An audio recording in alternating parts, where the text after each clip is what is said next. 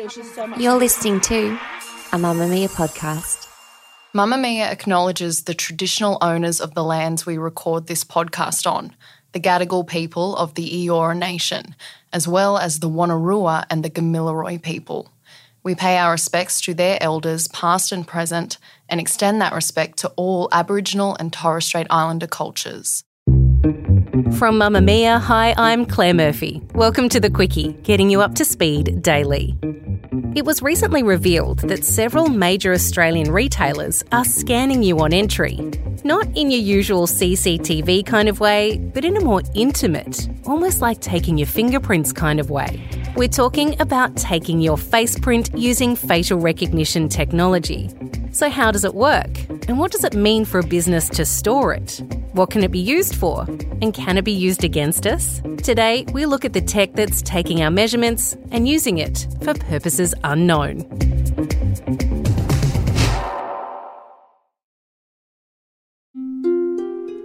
You're probably already using facial recognition technology. It might be to unlock your phone, or maybe you've posted a picture on Facebook and the app has highlighted the faces, asking you if that's the person who needs to be tagged. This is detection facial recognition and is normally used to find a face rather than the identity behind it. Snapchat and Instagram both use a form of analysis or attribution facial recognition software that maps the face it will measure the distance between your eyes or the shape of your nose or chin and then converts that data into numbers or points. This type of analysis facial recognition is often glitchy and leads to people being misidentified. It's also useless unless that face is in a database and there's something to compare it to, just like fingerprints.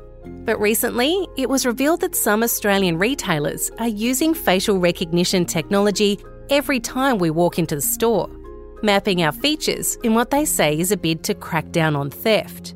Consumer Group Choice decided to look into it, asking 25 of the country's largest retailers whether they were in fact using the technology and the privacy policies attached to the information that they then have from the use of that tech.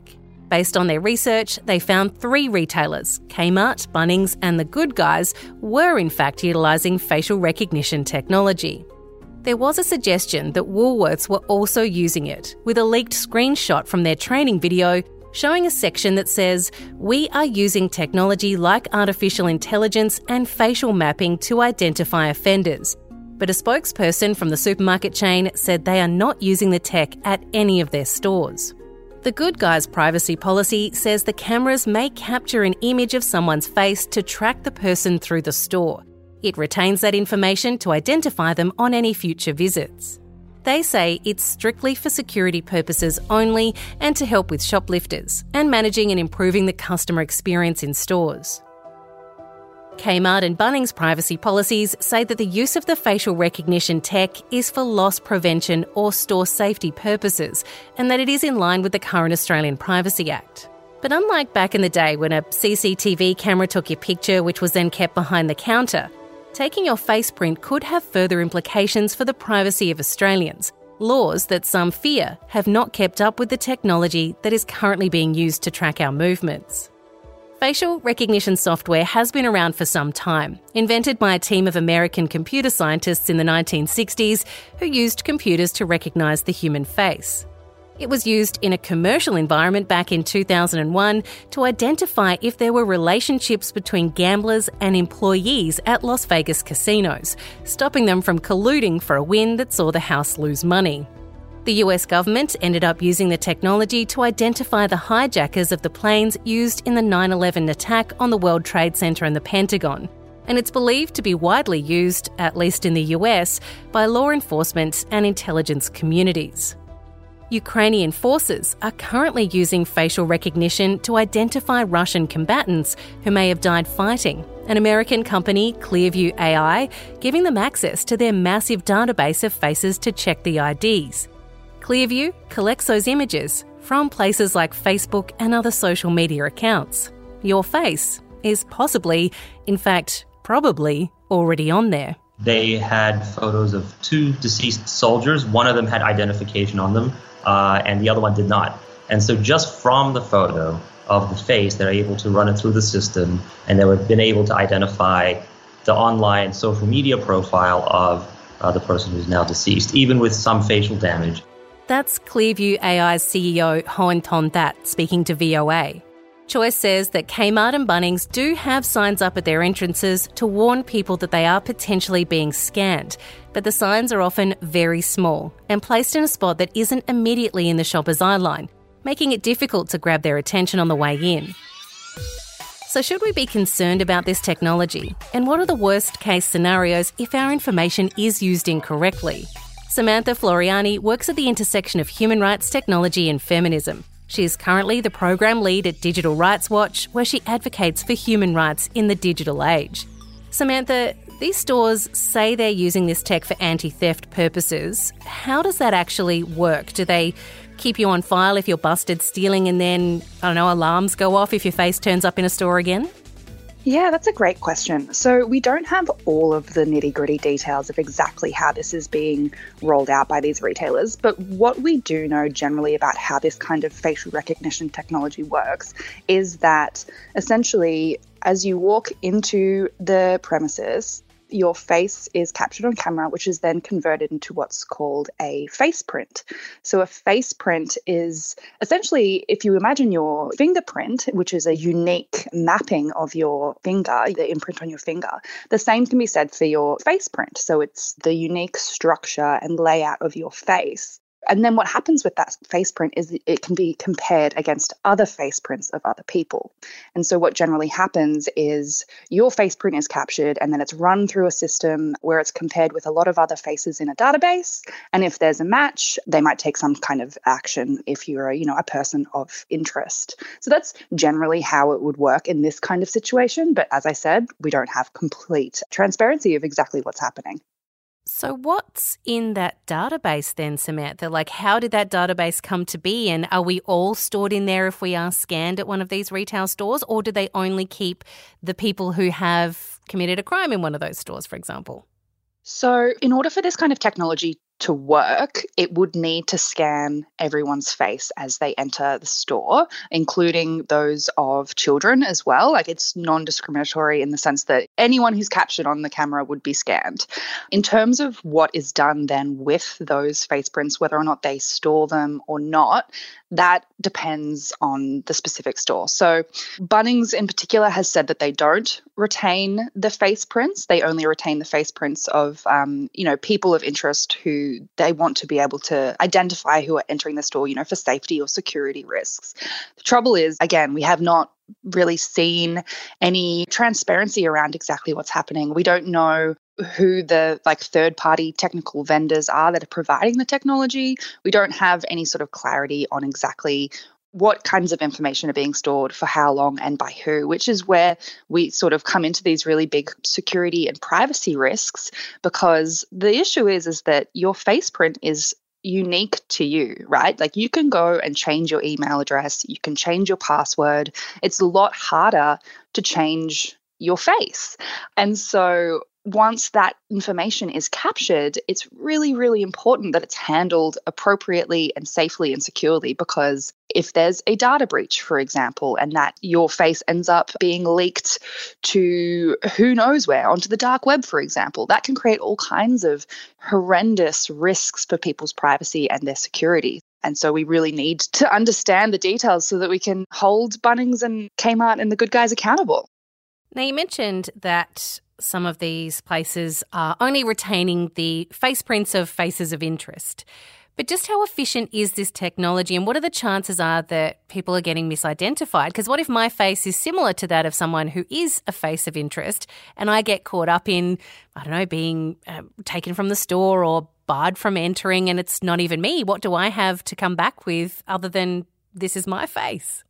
That is such a good question. And you raise a really, really challenging point when it comes to facial recognition technology. So, at the current standard of this technology, we know that it has quite high error rates and it shows quite a lot of bias. And so, what I mean by that is that usually this technology is trained on data sets of faces to be able to learn how to recognize certain features and whatnot.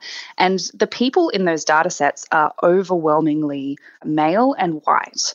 And so, what that means is, is that a lot of the current facial recognition technology on the market is not good at recognizing faces with darker skin tones or faces of women and other genders. So the trouble with that is what you end up seeing is quite significant error rates for marginalized minority or, or, vulnerable groups. And so we've even seen overseas, there have been a couple of examples where people have been wrongly arrested because the facial recognition technology has got it wrong. Samantha, what about other reasons for capturing our faces aside from anti theft? Could it be, and this has been mentioned in a few articles I've read, that they can match your face to your purchases and then use that for marketing purposes? Is that another way this could be used?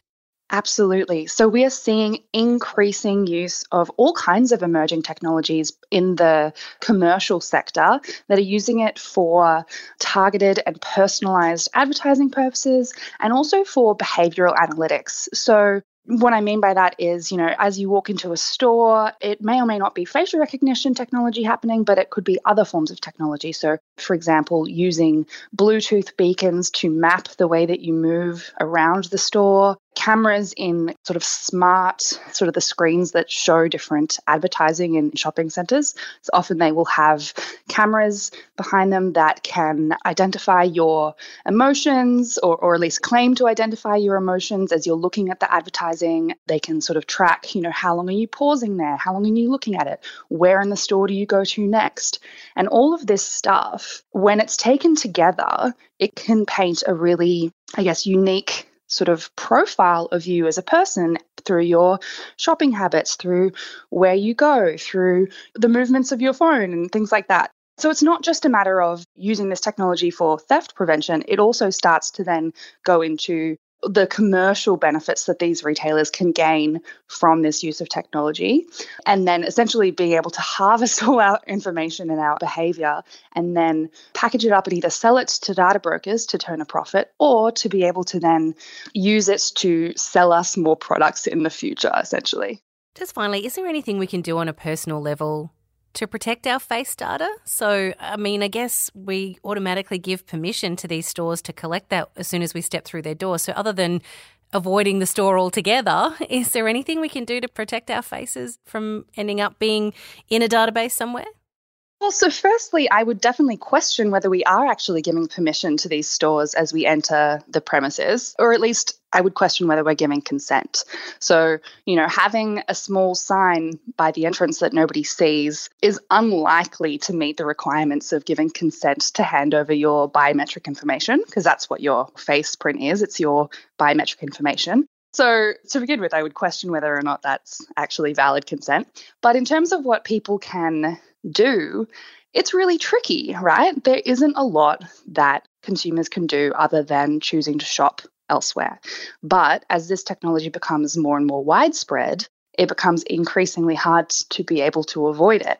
And so, really, what we need to be doing is not putting the responsibility onto individuals to avoid this kind of technology. We should be holding those who are using it accountable. So, what that means, if people are concerned about it, contacting the retailers and letting them know that you're uncomfortable with it is a really important step. People can also get involved with organizations like Digital Rights Watch or Electronic Frontiers Australia to be able to, you know, get involved in the bigger push for more robust protections on how our personal and sensitive information is being used. People can also complain to the Office of the Australian Information Commissioner if they would like to. And all of those little actions really help to push back against this sort of normalisation of this kind of surveillance. There is a worse, worst case scenario where it comes to the use of this technology. A few years ago, the Chinese government attracted international condemnation for their harsh crackdown in the local Uyghur Muslim population, with reports they were placing them into what they referred to as re education camps. So, what does this have to do with facial recognition technology? Well, documents and interviews revealed that the Chinese authorities were using a secret system of facial recognition tech to both track and control Uyghurs. It was integrated into everyday surveillance cameras and is used to specifically look for Uyghur characteristics, recording their movements in what experts are referring to as automated racism.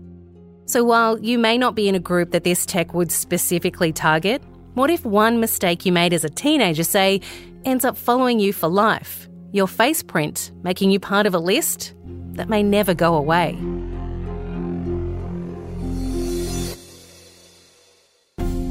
That's the quicky for today. This episode was produced by myself, Claire Murphy, and our executive producer, Siobhan Moran McFarlane, with audio production by Thom Lion.